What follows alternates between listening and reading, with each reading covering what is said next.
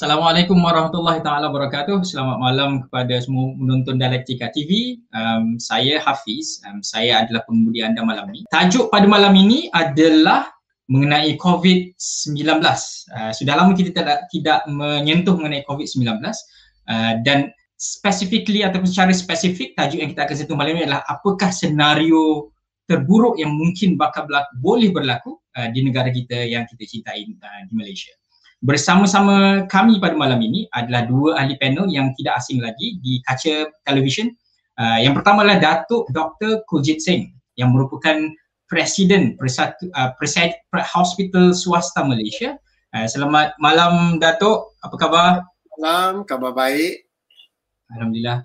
Uh, terima kasih Datuk kerana menyertai kami malam ini. Um, uh, Datuk juga adalah merupakan seorang uh, pakar ENT dan ahli panel kedua kita pada malam ini adalah Profesor Madya Dr. Malina Osman uh, iaitu seorang pakar perubatan kesihatan awam. Assalamualaikum Prof.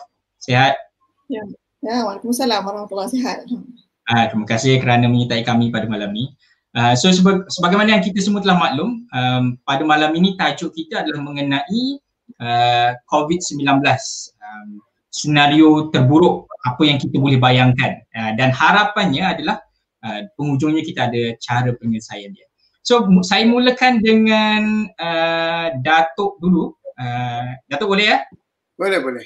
Boleh, okay. So uh, tujuan rentetan daripada DG of Health ataupun DG kita, uh, Tan Sri Dr. Sri Nur Hisham, uh, dia mengatakan bahawa beberapa hari lepas bahawa Malaysia uh, mungkin mencapai dia kata vertical surge uh, dan kita perlu prepare untuk keadaan yang mungkin terburuk. Uh, boleh Datuk komen sikit kenapa DG kata macam tu dan apa maksudnya senario terburuk itu? Okey, terima kasih. Uh, daripada apa uh, Tan Sri DG mengatakan hari itu adalah amat tepat. Kerana kalau kita melihat uh, nombor uh, positif setiap hari, dia agak tinggi dan dia meningkat. Dia tidak ada uh, trend menurun setakat ini. Uh, itu pun boleh oleh kerana satu sebab kerana setengah negeri terutamanya Selangor um, uh, uh, negeri Selangor membuat testing yang lebih dan mungkin itu melibatkan nombornya naik sedikit. Tetapi itu maknanya bila buat testing lebih kalau you detect positif yang ramai itu maknanya uh, ramailah pesakit di kat luar mempunyai covid positif dan kita tidak tahu apa keadaan dengan negeri-negeri yang lain So kalau so, kita tengok secara itu, ya apa DJ kata betul juga. It can go on a vertical increase. So vertical increase maksudnya? Maknanya daripada sekarang 7,000 dia boleh jadi 8, 9, 10 atau 12,000 dalam jangka masa yang pendek. Kalau you draw satu graf, kalau hmm. dia punya x-axis uh, jadi lebih singkat. So you dapat lebih patient uh, dalam mas, jangka masa yang lebih singkat. So nombornya akan naik. So itu grafnya akan naik. Vertical increase. Uh, itu amat menakutkan untuk satu dua sebab saja. Kerana yang nombornya tinggi tak apa. Tapi nombor yang masuk ke hospital untuk mendapat rawatan rapi di ICU atau uh, intensive care. Uh, kalau katil itu tidak mencukupi, itu jadi satu masalah yang yang, yang amat membimbangkan. So maksud Datuk ada kemungkinan uh, katakan kita ambil Selangor uh, mereka telah melakukan uh, apa test yang uh, banyak ataupun ekstra uh, manakala ada kemungkinan negara negeri-negeri lain uh, yang mungkin tak ada fasiliti untuk buat sebanyak itu uh, case-nya sebenarnya under detection ataupun kurang daripada eh, sepatutnya lebih daripada apa yang sebenarnya. Ya, itu itu secara hakikatnya lah kalau kalau kita tengok ah uh, banyak negeri yang lain sekarang berlaku EMCO oleh kerana terdapat kluster-kluster yang baru di negeri yang lain dan kerajaan terpaksa men- mengadakan EMCO. So itu maknanya macam negeri uh, Kedah, Kelantan, Johor dia mempunyai mungkin ramai pesakit yang kita tidak tahu dia positif. So kalau tengok dari segi itu, yes, uh, it is something kita kata worrying sedikit lah buat masa ini. jadi Datuk rasa memang kemungkinan tu ada lah uh, kenapa kemungkinan kita Datuk Kemungkinan ada kita harus berjaga-jaga pada tahap ini. Kalau kita tidak ambil tindakan atau berjaga-jaga pada waktu ini, then kita takutlah satu masa nanti jadi macam India atau Itali tahun depan tahun lepas ah where kita tidak ada tempat untuk meletakkan pesakit yang uh, sakit tenat. Dan kita hmm. terpaksa pilih pesakit yang mana yang kita kena rawat. Itu kita tak nak. Itulah sebab bila kita sebut yang terburuk Datuk kita bayangkan sebab yang terbaru adalah India lah. Maknanya uh, ramai-ramai pergi ke hospital tapi tak dapat masuk hospital. Uh, oksigen mereka kadang-kadang dicemari yang uh, katakan kes-kes yang tiba-tiba ada fungus pula dan sebagainya adakah itu yang kita maksudkan terburuk ataupun uh, kita masih jauh lagi daripada uh, keadaan macam tu Datuk? I think dari segi facility kita masih okay. Uh, kita masih mempunyai keupayaan di setengah-setengah hospital kerajaan. Hospital swasta pada waktu ini telah meningkatkan lebih katil dan ada cara-cara lain yang kerajaan telah mengambil macam uh, Greenfield Hospital yang di yang disediakan oleh ATM ah Angkatan Tentera Malaysia. So dia uh, uh, Green uh, apa yang Field Hospital tu? Greenfield Hospital bila uh, Greenfield Hospital maknanya uh, pihak ATM lah yang selalunya akan membina uh, hmm. sesebuah fasiliti terutamanya untuk fasiliti rawatan rapi dan juga hospital di satu kawasan yang lapang di mana tempat itu tidak ber, tidak mempunyai hospital atau hospital yang berdekatan tidak mencukupi.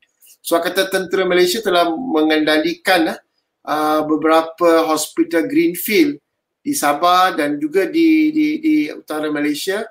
Uh, dan ini adalah backup lah, backup. Tetapi kita kena fikir kalau kita nak rely on yang ini saja tak mencukupi. Yang most important is we need to bring the numbers down, not increase the facility.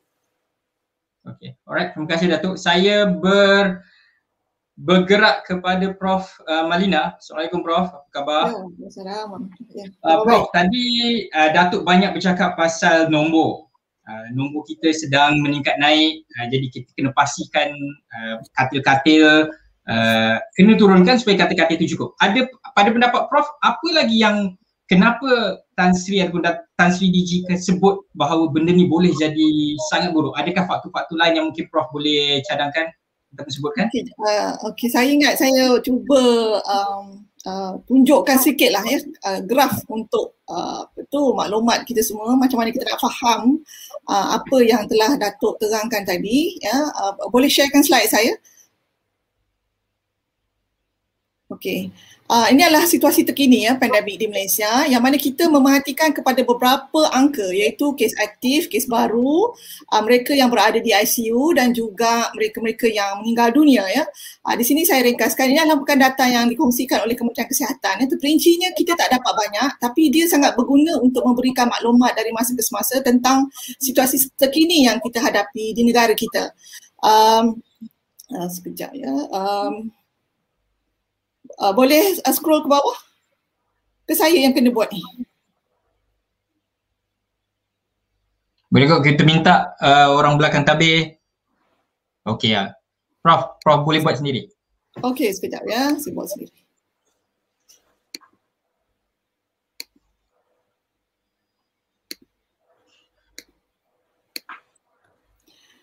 Okey, ini adalah uh, kes aktif ya. Kes aktif kita dulu ada gelombang kedua ya pada tahun lepas pada bulan Mac April. Kemudian ini adalah pada Januari dan Februari ya, Januari dan Februari dan ini adalah pada masa sekarang. Uh, kalau kita tengok ni memang agak menegak ya dia punya apa tu graf ni ya. Makin banyak dan makin banyak dalam julat masa yang singkat. Uh, dan kalau kita tengok pula pada angka kematian ya, ini yang bawah sekali angka kematian dan ini adalah mereka yang di dalam ICU yang menerima apa perawatan bantuan pernafasan dan ini adalah mereka yang berada dalam ICU mencecah kepada 800 ya. Dan kalau kita perhatikan kepada angka kematian ya, tengok di sini dia makin menegak ya agak vertikal grafnya di situ. Dan kalau kita melihat pada nombor pada hari raya hari itu mereka yang berada di ICU 481 hari ini hampir 800 ya. Maksudnya dalam tempoh 2 minggu meningkat sehingga 400 kalau mereka yang meninggal dunia kalau kita tengok pada hari raya dulu 27 hari ini dah meningkat kepada hampir 60 maksudnya dua kali ganda.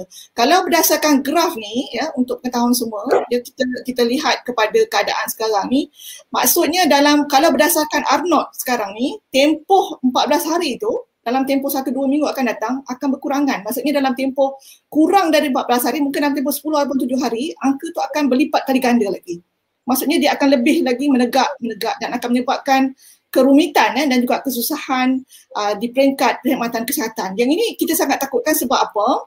Bila itu berlaku, kelumpuhan hospital perkhidmatan akan berlaku bila-bila masa dan pada masa itu bukan hanya pesakit COVID yang terkesan.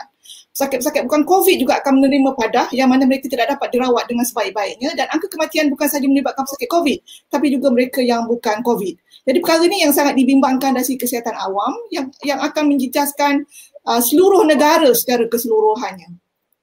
Prof ada sebut Prof, Prof ada sebut Arnold tadi kan? Walaupun ya, Gigi selalu sebut Arnold, Arnold. Boleh terangkan sikit Arnold tu apa maksudnya untuk uh, penonton kita yang mungkin dah okay, dengar? Tu sebenarnya angka reproduktif. Uh, maksudnya berapa banyak penyebaran penyakit boleh berlaku berdasarkan angka yang diperolehi berdasarkan formulir-formulir tertentu lah. Sebenarnya formulir tu banyak tapi ialah merupakan uh, angka yang diperolehi berdasarkan apa yang telah berlaku. Arnold 1.2 sekarang ni sebenarnya ialah apa yang berlaku satu hingga dua minggu selepas. Ya, satu dua minggu lepas. Kita kena kena kena ambil perhatian tu. Bukannya sekarang. Maksudnya sekarang ni angka tu mungkin meningkat lagi berdasarkan angka-angka yang kita perolehi. Jadi kalau 1.2 yang DG terangkan semalam, maksudnya uh, 1.2 dia uh, setiap uh, 100 ya 100 pesakit baru dia boleh menjangkitkan kepada 120 orang yang lain. Ya, sebab kalau kita tengok dari segi angka kat situ satu dia akan pergi kepada 1.2 tapi susah kita nak fikir macam tu. Jadi kita tambahkan dia punya tu, kita darabkan dengan uh, 100 untuk setiap satu. Jadi maksudnya setiap 100 pesakit baru dia akan menjangkitkan kepada 120 yang baru. Jadi setiap 100 dia akan jadi 220. Setiap 220 dia akan bertambah bertambah bertambah lagi ya. Dan reproduce the new numbers dengan lebih uh, giat lagi. Jadi kita kita risau dengan angka yang 1.2 tu uh, maksudnya kita menjangkakan kes akan meningkat dalam satu dua minggu yang akan datang. So Jadi, maksudnya kalau kita dapat Arnold kurang daripada satu kiranya kes kemungkinan kita akan harap, Kita harap Arnold tu Sifa. Oh Sifa, okay. Kita harap Arnold tu Sifa. Selagi Sifa maksudnya tak boleh berjangkit langsung lah kan Prof? Ya, kalau selagi Arnold tu ada, saya bagi contoh 0.8. Maksudnya setiap 10 orang dia akan menjangkitkan kepada 8 orang. Ya, Kalau kita kata 0.2, 10 orang akan menjangkitkan kepada 2 orang. So maksudnya masih ada lagi yang Tapi yang boleh ke Sifa Prof? Macam susah untuk, untuk tempoh terdekat ni tak boleh lah tu sebabnya kita memohon ya untuk diadakan total lockdown seluruh negara sekurang-kurangnya untuk dua minggu untuk meredakan tahap keberjangkitan ni. Tapi ianya tidak difahami ya, menyebabkan kita terpaksa menghadapi apa yang berlaku pada hari ini. Tapi lah untuk sebagai bahagian kesihatan mungkin kita nak total lockdown sebab kita dah tengok situasi hospital dan sebagainya okay. tapi Dr. Hafiz bagi saya uh, cakap sikit je saya ingat ah, boleh, istilah, istilah, istilah kesihatan tu disalah tafsir bila hmm. kita kata kita pentingkan kesihatan tu sebab indikator kesihatan kita bukan ada angka orang-orang yang sihat bila kita kata indikator kesihatan kita bercakap tentang orang yang sakit dengan orang yang meninggal dunia jadi kita bila kita nakkan indikator kesihatan tu bertambah baik, maksudnya kita tak nak ada orang yang meninggal, kita tak nak ada orang yang sakit teruk. Tapi saya ingat istilah tu telah disalah faham. Mereka hanya melihat kepada orang-orang yang sihat. Jadi dia kata tak apalah. Antara sihat dengan ekonomi ni mungkin ekonomi itu lebih penting. Uh, faham tak? Saya saya anggap ini adalah merupakan uh, keadaan yang mungkin menyebabkan kita berhadapan dengan keadaan ini. So Prof rasa tanpa PKP penuh boleh ke tak kita keluar daripada uh, situasi ini? Uh, sukar. Okey, uh, pakar kesihatan awam kita dah bercakap. So tanpa PKP penuh Prof rasa sukarlah. Uh, ada mungkin contoh-contoh lain ataupun sebab-sebab lain uh, Prof uh, kenapa selain daripada ialah PKP penuh tak ada uh, uh, Eh, Dr. Hafiz yang kita uh, Dr. Hafiz yang kita kena faham sekarang ni sistem perkhidmatan kesihatan kita yang kritikal ya. Kalau sistem kesihatan kita okey, tak ada masalah dengan angka 6000 sekarang ni tak ramai orang dalam ICU, saya tak bimbang. Pakar-pakar kesihatan tak bimbang. Tapi isunya sekarang ni ialah sistem perkhidmatan kesihatan kita sedang terkompromi. Maksudnya apa-apa jadi kita takut berlaku apa itu paralyzed, ya, kelumpuhan langsung tak dapat berfungsi. Itu yang sangat kita bimbangkan. Kalau saya kata mereka tu dapat dirawat tanpa sebarang komplikasi, tak ada yang serius, tak ada isu tak buat PKP pun tak apa. Maksudnya walaupun kes berjangkit, tak ada orang yang komplikasi serius dan tak ada yang meninggal dunia. Tu tak ada tak, tak kisah. Tu yang orang selalu buat argument. Kenapa denggi, kenapa kemalangan jalan raya meningkat tak seramai COVID. Mereka tak fikir tentang beban pada sistem perkhidmatan kesihatan. Ya?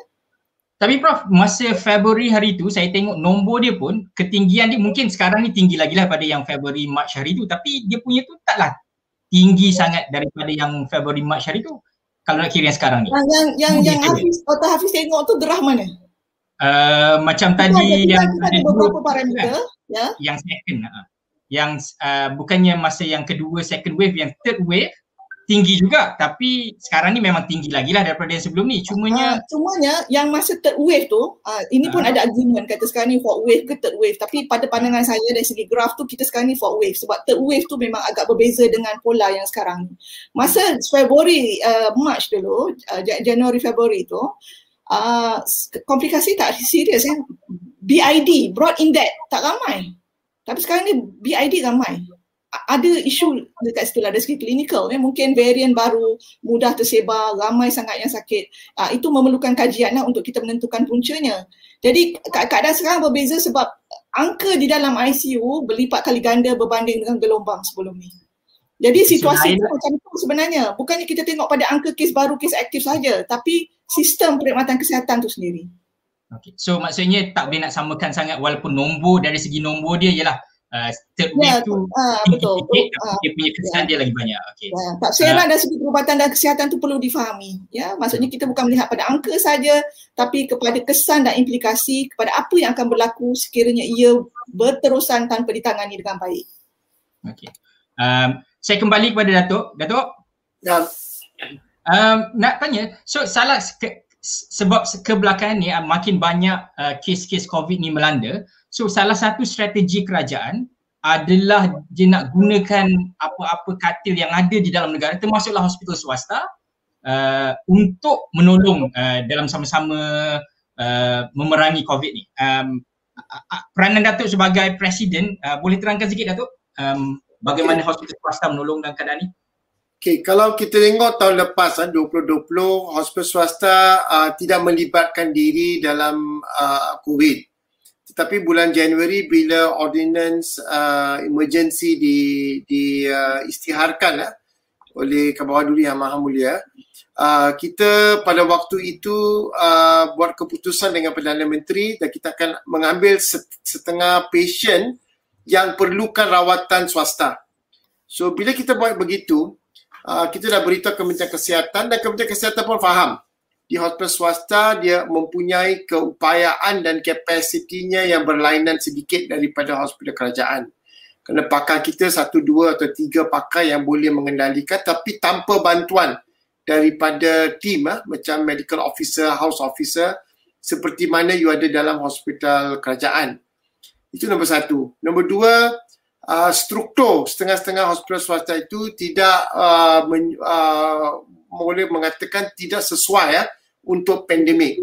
Maknanya kalau patient masuk dia boleh sebar dengan cepat kalau struktur dia tidak betul.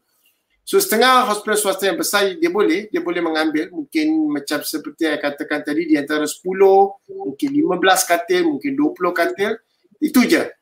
Uh, kalau nak memenuhi satu hospital swasta, mustahil kerana doktornya yang boleh merawat COVID ini tidak ramai hanya pakar saja tapi tak ada pembantu.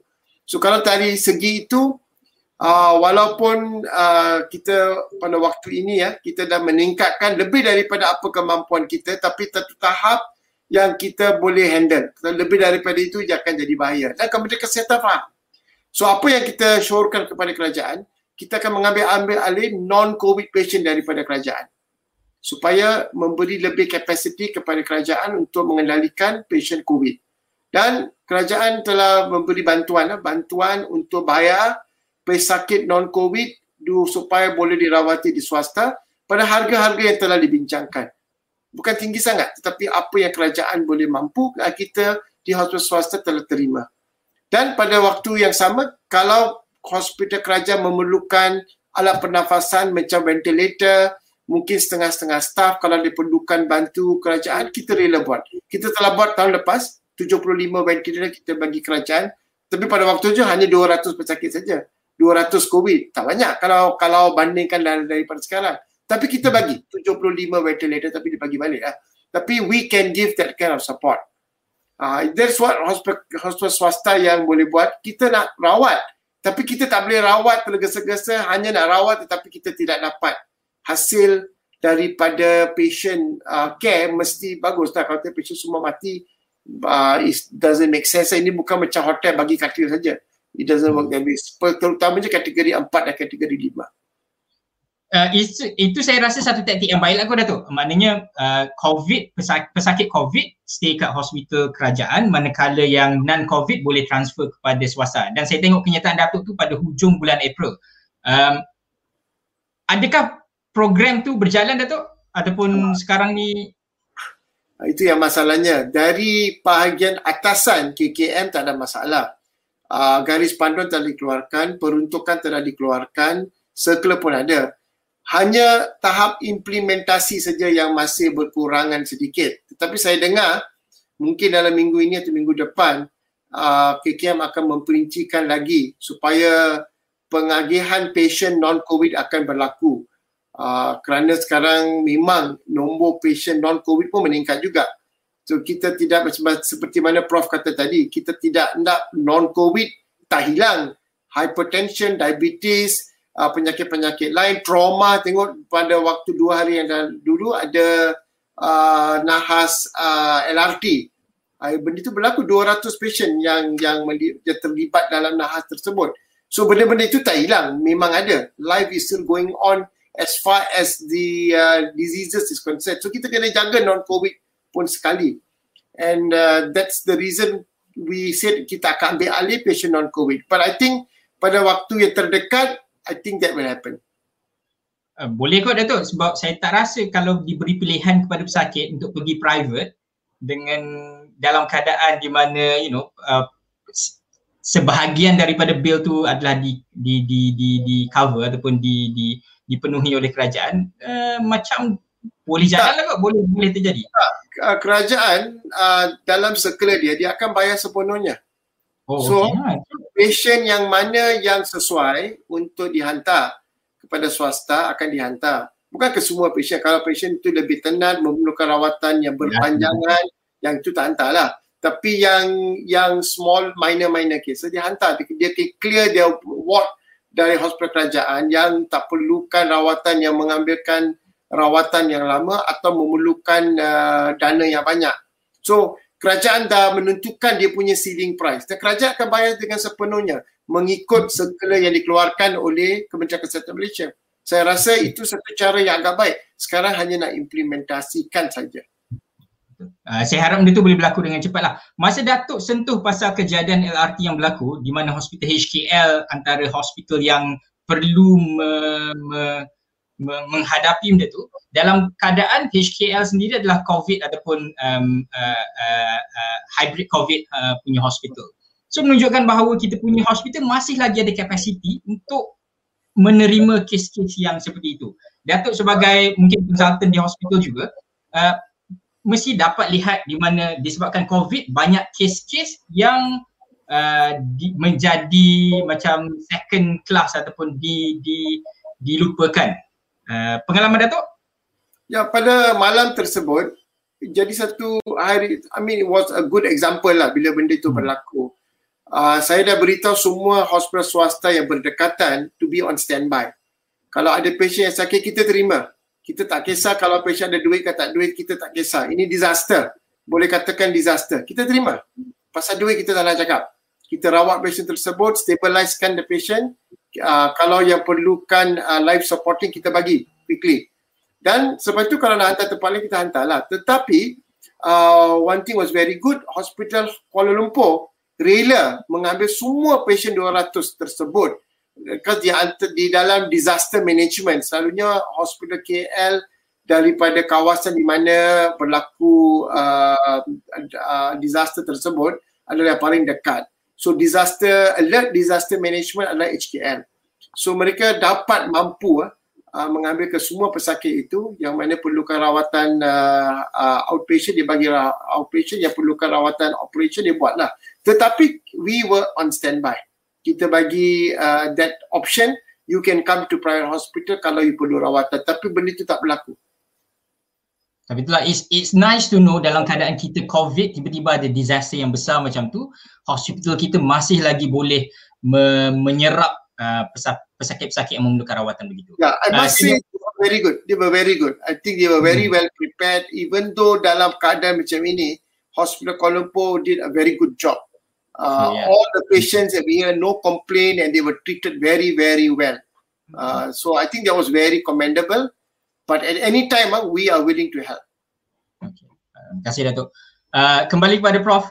Prof, tadi Prof ada sebut bahawa gelombang keempat kalau Prof katakan, uh, dia macam dia punya tu lain sikit macam ramai orang yang uh, brought in dead, ada ramai orang mungkin orang-orang muda yang lebih senang jangkit jangkit. Uh, kenapa jadi macam tu Prof? Ada beza ke sekarang ni dengan yang sebelum tu?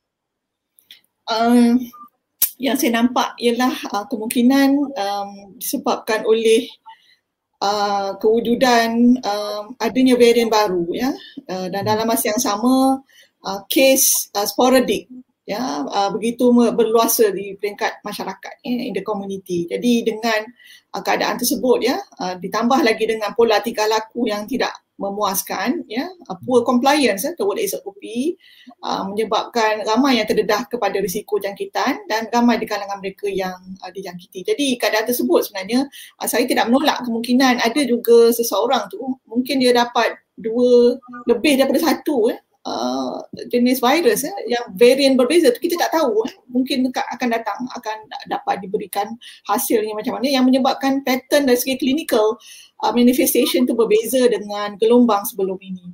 Jadi fenomena pada hari ini yang, yang kita hadapi sekarang ni memang agak membimbangkan. Kalau kita patah balik pada Arnold tadi tu yang kita harapkan jadi sifar, secara hmm. teorinya tu macam itulah bila kita buat total lockdown dalam tempoh uh, sekurang-kurangnya dua minggu tu kita dapat putuskan sebahagian daripada rantaian. Tapi apa yang berlaku sebab dibenarkan lagi bergerak, mereka-mereka yang tak comply ni, yang masih pakai gelang ni, merayap-rayap ni di seluruh tempat. Ya. Jadi ini yang menjadi punca dan juga ditambah lagi dengan uh, ketidakpatuhan SOP. Ya. Selalu kalau saya bagi komen, macam ni ramai yang tidak setuju. Tapi dari segi realiti itu yang berlaku dan kita tidak menolak lah dari segi apa tu keadaan terkini ya dari segi tekanan apa tu mental dan juga uh, tekanan perlu bekerja dan sebagainya menyebabkan uh, individu kadang-kadang mengambil tindakan yang yang kita kita kita rasa agak bertentangan dengan nasihat yang diberikan. Lagi kita suruh dia kuarantin, lagi dia merayap-rayap dan juga berkeliaran di tempat-tempat yang tidak sepatutnya. Ada beberapa kes Prof rasa yang dia merayap tu sebab apa? Sebab dah setahun dah ni kita Uh, saya, saya uh, pada pandangan saya mungkin uh, kajian psikologi ataupun psikiatri perlu dilakukan ya sebab kes ni bukan kes terpencil. Ramai yang macam tu. Macam baru-baru ni macam cuti uh, hari raya puasa baru ni jangan rentas negeri. Tapi ada yang bersungguh-sungguh ya merentas negeri rentas daerah sehingga menyebabkan kluster-kluster hari raya. Dan ada yang sanggup uh, membuat saya tak tahulah apa bendanya kalau kita sebut dan mereka begitu berbangga dalam social media dapat me- me- melepasi sekatan-sekatan jalan raya. Dan ada juga kes yang mana bila balik kampung, individu yang di kampung tu dijangkiti, masuk ICU dan ada yang meninggal dunia. Eh. Uh, itu kita perlu lihat ya, secara terperinci dari segi apa tu keadaan-keadaan mental yang menyebabkan individu yang sepatutnya kuarantin tapi lagi dia punya keinginan tu untuk berada di luar lebih tinggi.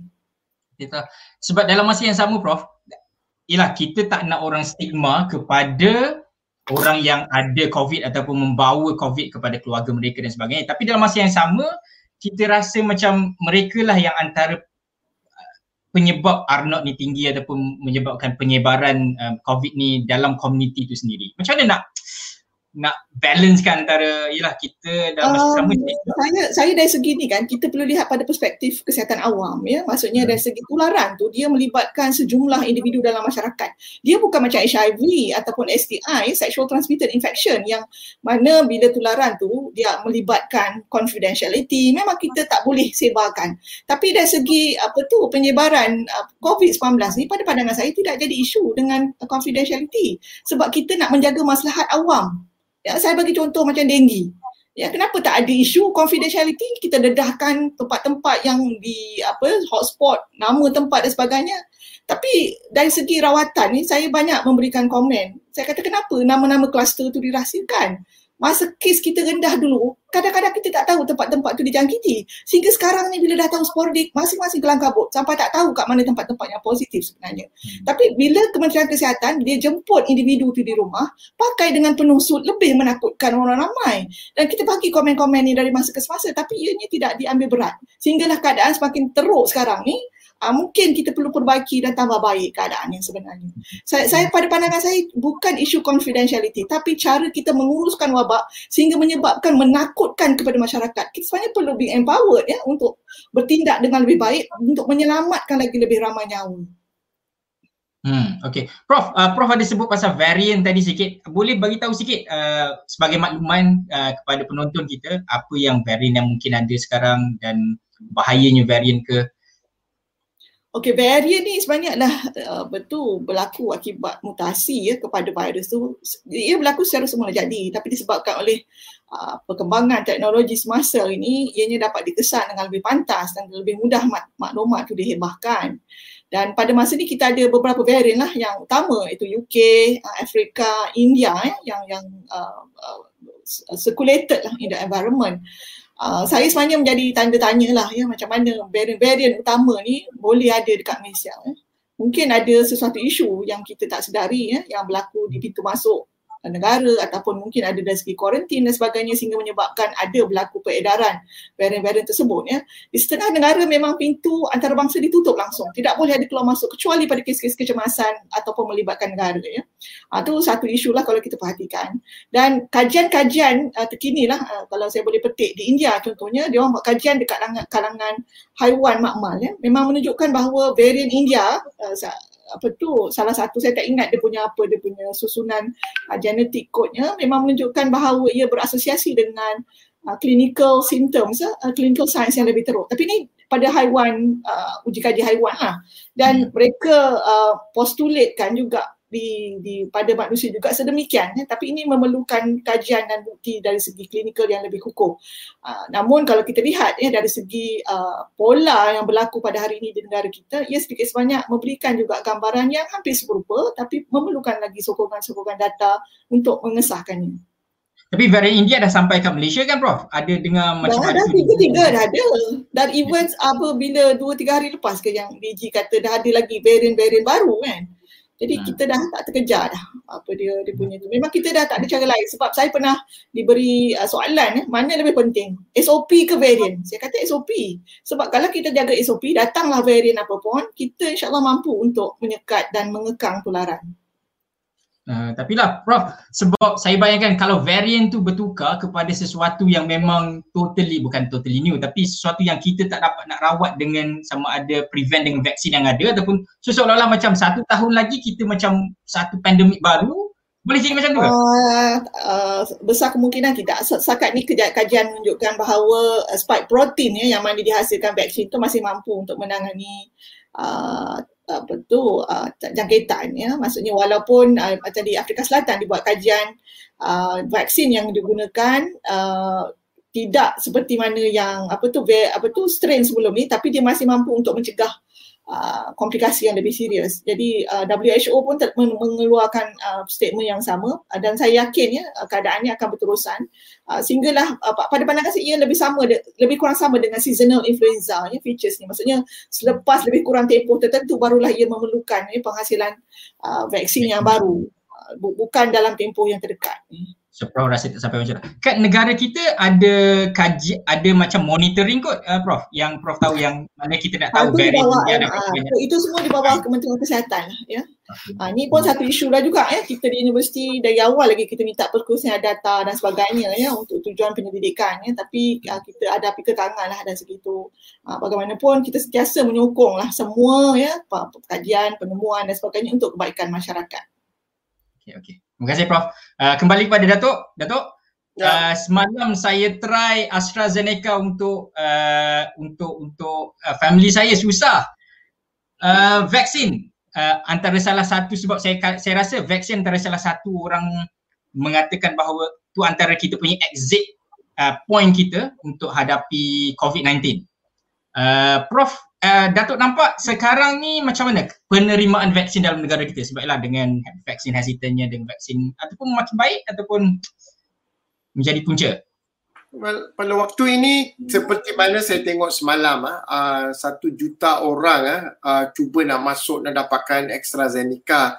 AstraZeneca merupakan satu salah daripada vaksin uh, yang berada di Malaysia I would say number two vaksin lah sebelum kita start dengan Sinovac. Tetapi pada permulaan uh, ramai orang was-was dengan uh, vaksin AstraZeneca oleh kerana mempunyai laporan-laporan daripada luar negara mengenai clotting problem.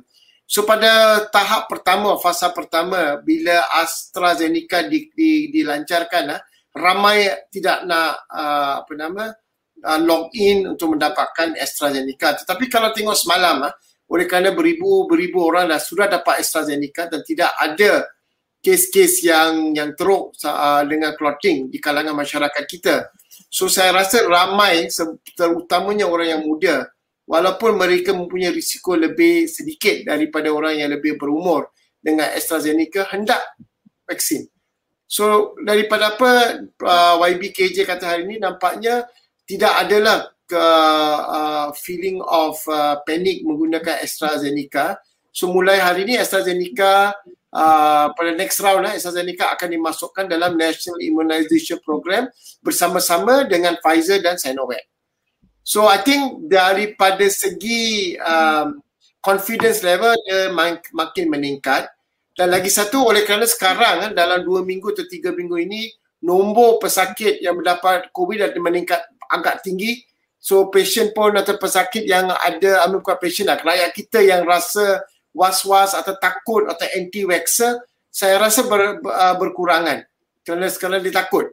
Dan lebih orang dapat vaksin dia dapat lebih confidence. Tetapi masih mungkin ada segelintiran di luar bandar yang masih takut masih dapat information yang tak betul sangat terlalu terkongkong dengan information yang datang daripada social media uh, terutamanya daripada barat kerana negara-negara barat adalah dia punya cara untuk memberi uh, information yang tak betul sangat. Tetapi it is very convincing dalam bahasa Inggeris kata very convincing uh, information yang terpesong sedikit.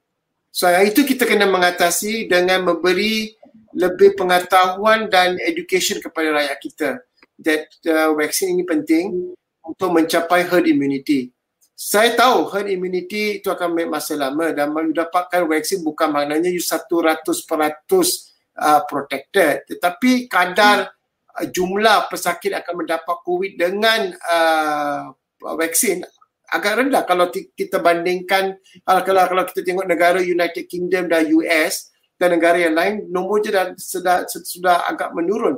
Dia mereka dah mencapai 52% uh, rakyat mereka mendapat vaksin terutamanya di kat UK.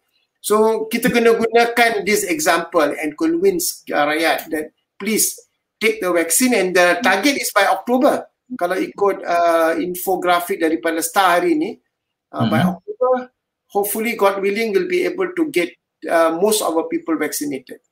Sekarang ni rate kat Malaysia berapa persen?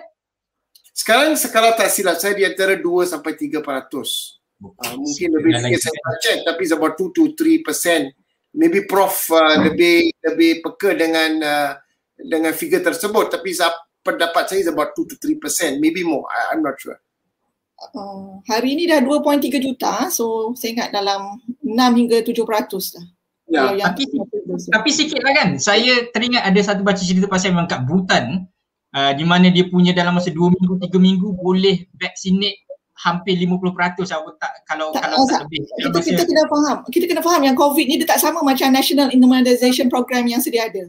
Masa kita bergantung kepada supply yang sampai kepada negara kita lah ya. Uh, dalam fasa awal tu memang bekalan yang sampai berdasarkan jumlah yang agak sedikit.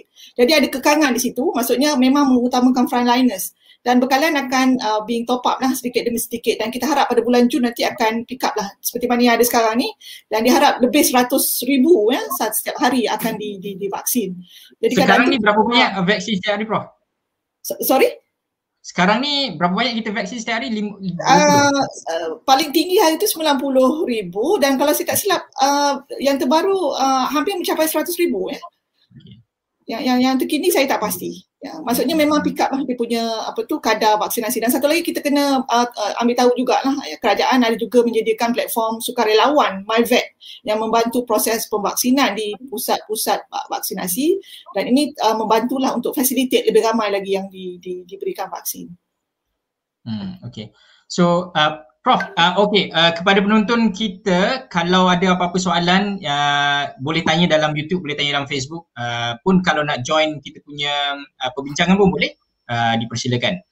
So, um, Prof, uh, Malina ada soalan uh, yang ditanyakan kepada saya. Dia kata yang pasal Prof sebut masa kerahsiaan uh, sembunyikan nama kluster tadi.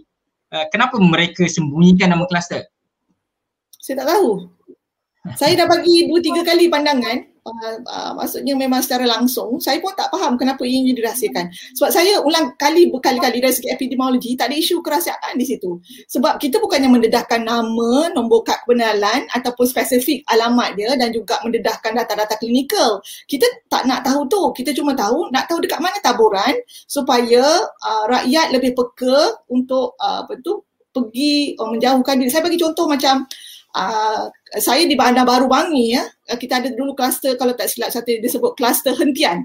Kita dekat Bandar Baru Bangi ni tertanya-tanya dekat mana hentian kluster hentian ramai sangat. Rupanya dekat hentian Kajang. Kenapa tak sebut dia apa tu hentian Kajang? Supaya orang-orang yang mengunjungi hentian Kajang untuk proses pengangkutan dan dekat situ banyak pejabat kerajaan dimaklumkan. It, itu yang yang yang kita cuba uh, highlight kan. Tapi bila kita sebut tu memang masih lagi mereka dalam uh, pendapat uh, kerahsiaan dan sebagainya. Pada saya ia tidak begitu uh, tepatlah dari segi epidemiologi dan uh, perkawalan tapi sekarang, awal. Prof, tapi sekarang ni macam orang dah relax dah kan pasal ada nama kampung Sebab kes dah terlalu banyak. Sebab kes dah terlalu okay. banyak, dah tak ada isu. Dah Maksudnya di mana-mana saja mungkin tidak ada kes dan sebagainya. Okay. Dan, okay. dan sekarang ni kita boleh nampak siapa-siapa yang pakai gelang tak ada isu kerahsiaan pun. Apa masalahnya? So saya tak faham di situ. Tapi itulah. Okay. So kita ada lebih kurang 20 minit lagi. So walaupun kita dah bincang banyak benda, uh, banyak benda yang kebanyakannya menunjukkan bahawa ada potensi um, COVID-19 ni boleh menjadi tak terkawal dengan keadaan bednya, dalam keadaan variannya, dalam keadaan orang tak patuh SOP, dalam keadaan dan macam-macam lagi. Uh, so saya rasa kita tak naklah tutup dengan benda-benda macam tu. Uh, so saya nak tanyalah uh, Datuk, ada peluang ke tidak rakyat Malaysia uh, dan kerajaan kita untuk kontrol COVID ni supaya tak menjadi dalam situasi yang terburuk yang uh, disebut-sebut? Saya rasa pada waktu ini adalah waktu yang paling uh, kritikal dan semua decision yang dibuat pada waktu sekarang adalah yang paling penting. So dalam bahasa Inggeris kata this is the window period. Kalau kita uh, tidak mengambil langkah yang betul sekarang, then mungkin kita akan akan mendapatkan satu uh, uh, nombor uh, yang kita tak boleh control. So this is the turning point yang kita kena buat sekarang and I think kerajaan memang peka lah on this uh, trying the best to make sure uh, this issue of managing the number uh, supaya dia tak mendadak lebih. Tetapi saya amat khawatir kerana setiap hari saya tengok nombor tu tak turun. But I kena yang paling penting is bukan nombor yang kita kena khawatir sangat. Kalau you test banyak, kalau di kategori satu atau dua tak apa. Dia kebanyakan satu dua yang muda, golongan yang muda chance dia jadi tiga atau empat mungkin kecil lah. Bukan maknanya dia tidak akan jadi kategori tiga atau empat lima. Tetapi apa yang kita kena tengok berapa pesakit dalam ICU berapa kematian sehari berapa yang BID brought in dead uh, yang kalau nombor itu tinggi then we are very worried. So we have to bring those number down. So the strategy yang kita kena ambil kita kena ambil sekarang. So kalau kita ambil betul, I'm sure we should be able to get over the curve. Yang data yang diberitahu sekarang uh, Datuk, so brought in that kita tak tahu sangat kan macam kita terpaksa screen through yang yang kematian tu untuk kita tahu. Yalah, kalau brought in date kita kena kaji lah brought in date dia mati sebab apa. So every brought in date sekarang dia akan buat postmortem, dia akan buat testing tengok dia mati oleh kerana COVID atau tidak. So maknanya pesakit ini A mungkin dia tidak tahu dia ada COVID. Nombor tu dia mungkin dia tahu dia ada COVID tapi dia tidak tidak hendak nak pergi ke hospital. Nombor tiga, dia mungkin dah test tapi dia lari. Tetapi dia tak boleh lari sangat lah. Kalau test kita ada sistem untuk cari dia. Tapi kadang-kadang susah nak cari pada waktu ini terlalu ramai patient. So ini tiga kategori. Kalau dia tahu dia ada simptom COVID tapi dia tak nak pergi cek kalau dia takut dia ada COVID. Ada segelintiran begitu. Ha, itu yang bahaya. Kerana segumpulan ini dia akan bergerak ke semua tempat sampai dia tak boleh nafas dia pergi tidur dekat rumah. Tidur dekat rumah dalam beberapa hari tak bangun mati ya terus. So that that is the BID punya group lah. So yang itu amat uh, membimbangkan kalau kita tidak dapat identify siapa dia dan dia mana-mana dia dia telah bergerak. Okey, okey. Terima kasih, terima kasih Datuk.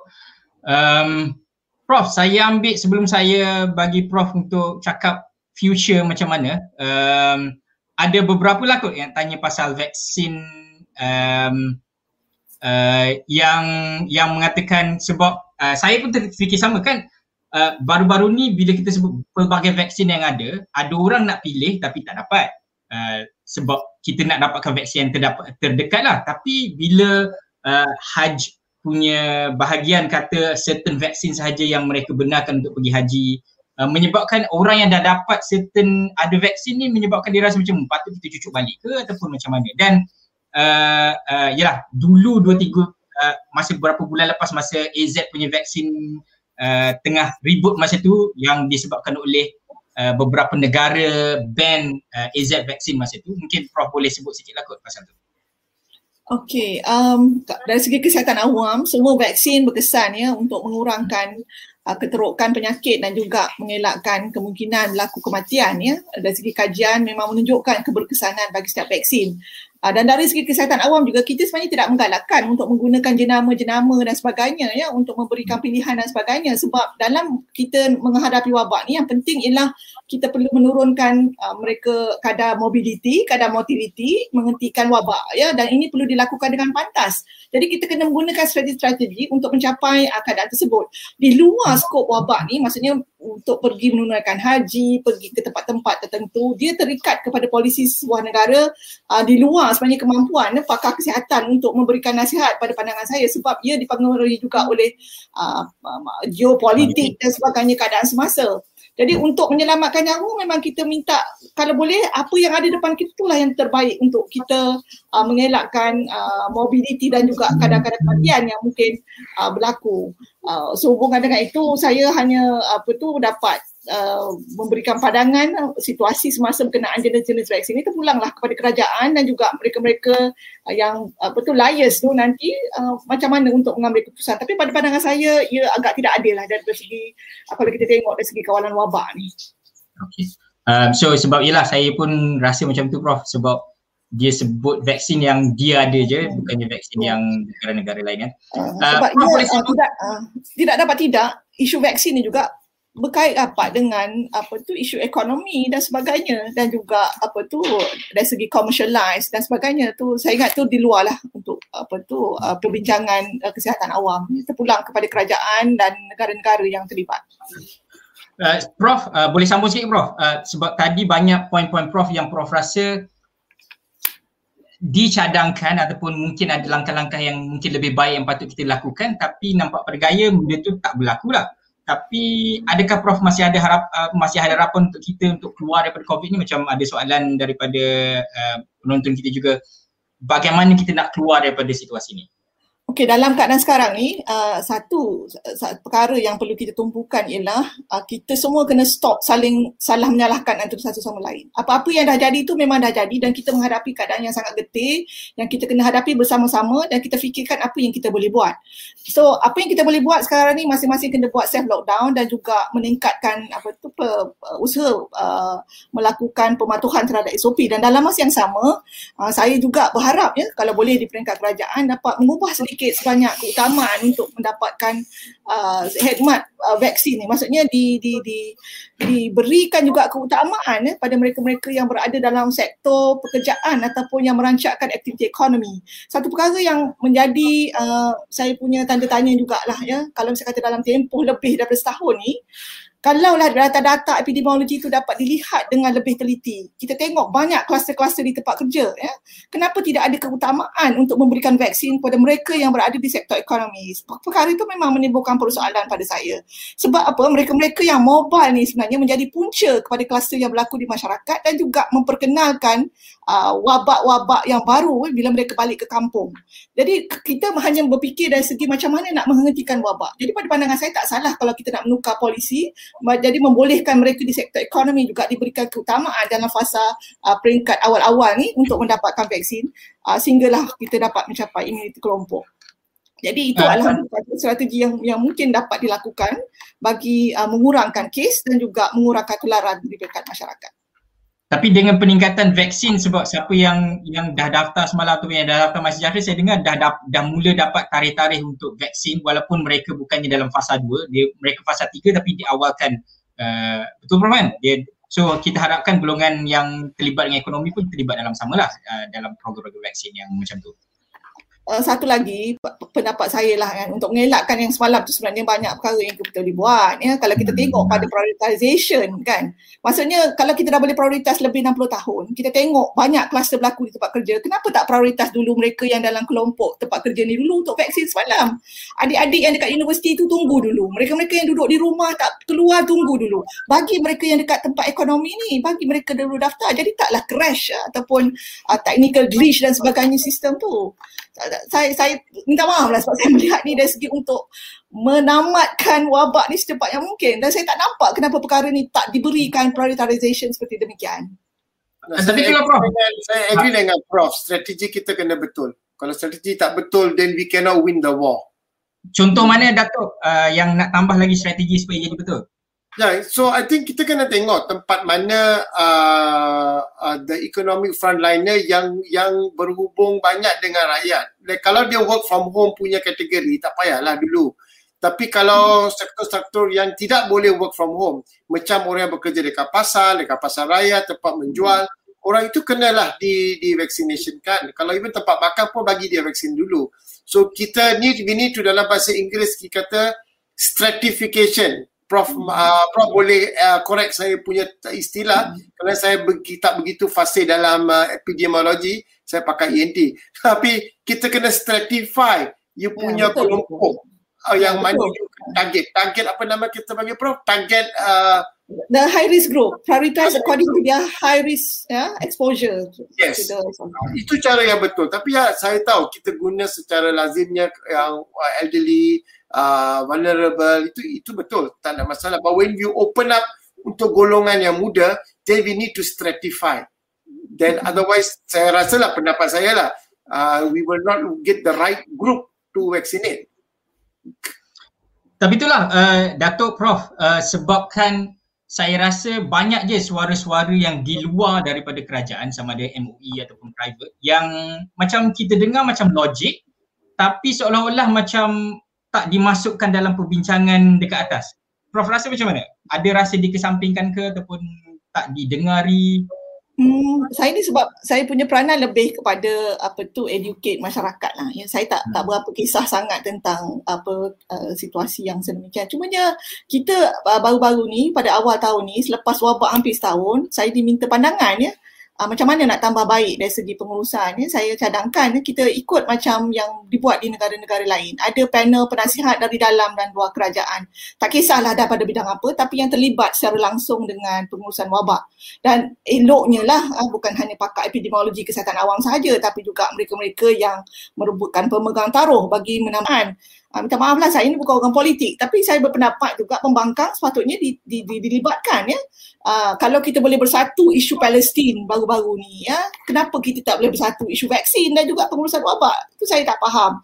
Dan perlu juga melibatkan mereka yang bukan dalam apa tu Kementerian Kesihatan di luar dari universiti, NGO dan sebagainya. Bukanlah kita nak me, apa tu saya faham bila nak membuat keputusan ni dalam keadaan yang agak kritikal tu kita memerlukan beberapa orang think tank tak perlu ramai-ramai. Tapi input dari masa ke semasa tu perlu. Sebab saya masih ingat ya saya punya cikgu dulu bekas profesor saya sebut kita kalau berada dalam krisis kita macam berada dalam bola. Ya kita tak nampak bocor tu kat mana. Kita kena keluar kita tengok dari luar kat mana dia punya kecacatan. Jadi pandangan-pandangan dari luar ni sebenarnya dapat memberi petunjuk kat mana yang perlu diperbaiki kat mana dia perlu diperbaiki. Ha, jadi saya mengambil mengambil itu sebagai analogi yang mana memerlukan ya pandangan-pandangan dari luar juga untuk menambah baik keadaan. Okey. Uh, Uh, itulah. Uh, um, analogi bola, Prof. bola sensitif sikit sekarang. Okay, anyway. Uh, minta maaf, minta maaf. Saya cuma ingat cikgu saya dulu, eh. saya tak ada. Ah, tak apa, bagus, bagus. Boleh, boleh nampak. Yalah, itulah. Uh, okay, uh, Datuk, uh, kata-kata akhir kita ada lima minit. Saya tahu ramai tanya soalan. Uh, uh, kata-kata akhir, bila agaknya kita, adakah kita boleh kembali pada yang sebelum pandemik ataupun macam mana pun akan ada kesan-kesan dia yang kita kena hidup uh, seperti sikit-sikit macam sekarang. Ya, saya rasa dalam kehidupan memanglah semua yang baik akan jadi buruk, semua jadi buruk akan jadi baik. Tetapi soalannya bila? Kerana kita hmm. dah tunggu sekarang kalau tak silap saya dah hampir apa 16 bulan hmm. uh, dalam uh, pandemik ini. Saya rasa dalam MCO PKP ketiga yang ini uh, kebanyakan orang tak rasa pun PKP kerana dia dah dia dah jadi biasa. Kalau PKP satu uh, dia lain sikit semua kata oh duduk rumah susah macam mana nak hidup. Tetapi saya rasa dalam PKP tiga kebanyakan rakyat dah biasa lah. Dia tahu PKP ni ah, duduk rumah, tak pergi kerja, beli pasar raya. Pukul 8 tak apa, pukul 8 pun tak apa. Kita buat shopping sebelum pukul 8. Semua dah rasa biasa dah. Tapi apa yang kita kena buat sekarang, kita tidak boleh hidup secara ini untuk selama-lamanya mungkin saya seperti saya kata mungkin tak selama-lamanya tetapi mungkin lama. Ah itu kita tak nak. So tahun depan ah saya rasa lebih awal dari tahun depan lah. Tahun depan. Kalau ah, kalau I tengok negara lain ah sudah mula, mula dapat graf dia menurun. Kalau dalam beberapa bulan ini tidak ada spike dengan negara-negara tersebut, I am quite positive dekat Malaysia pun akan sama.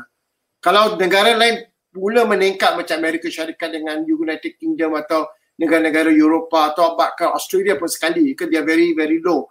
Tiba-tiba meningkat something out of the way happen. New variant ke apa. Then I'm very worried.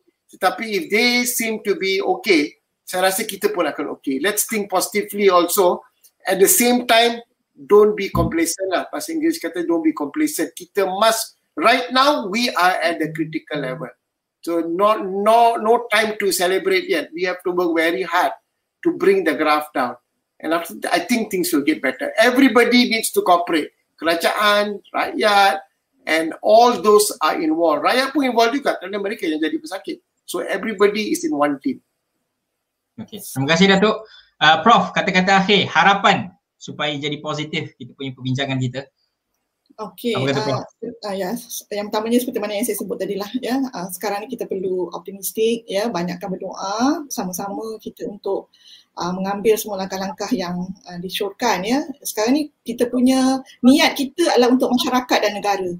Uh, siapa-siapa yang nak bertekak ke, nak bergaduh ke tentang whatever tu, let, let them to solve themselves. Yang pentingnya sekarang ni kita cuba menurunkan mobility, motility dan kita harap kita dapat keluar daripada pandemik ini secepat yang mungkin. Dan dalam masa yang sama kita bantulah mereka-mereka yang memerlukan bantuan secara sukarela ya untuk untuk membolehkan setiap kita berfungsi secara optimal dalam tempoh uh, PKP ini uh, walaupun bukan secara keseluruhan dan dalam masa yang sama uh, jangan keluarkan kata-kata yang mungkin demotivatekan orang lain ya. Saya sedih bila baca dalam uh, apa tu kadang-kadang ada yang tulis Kementerian Kesihatan dan jadi Kementerian Kematian. Saya ingat itu adalah satu uh, apa tu kata-kata yang sangat apa tu melukakan hatilah mereka yang bertukar lumus ya di barisan hadapan.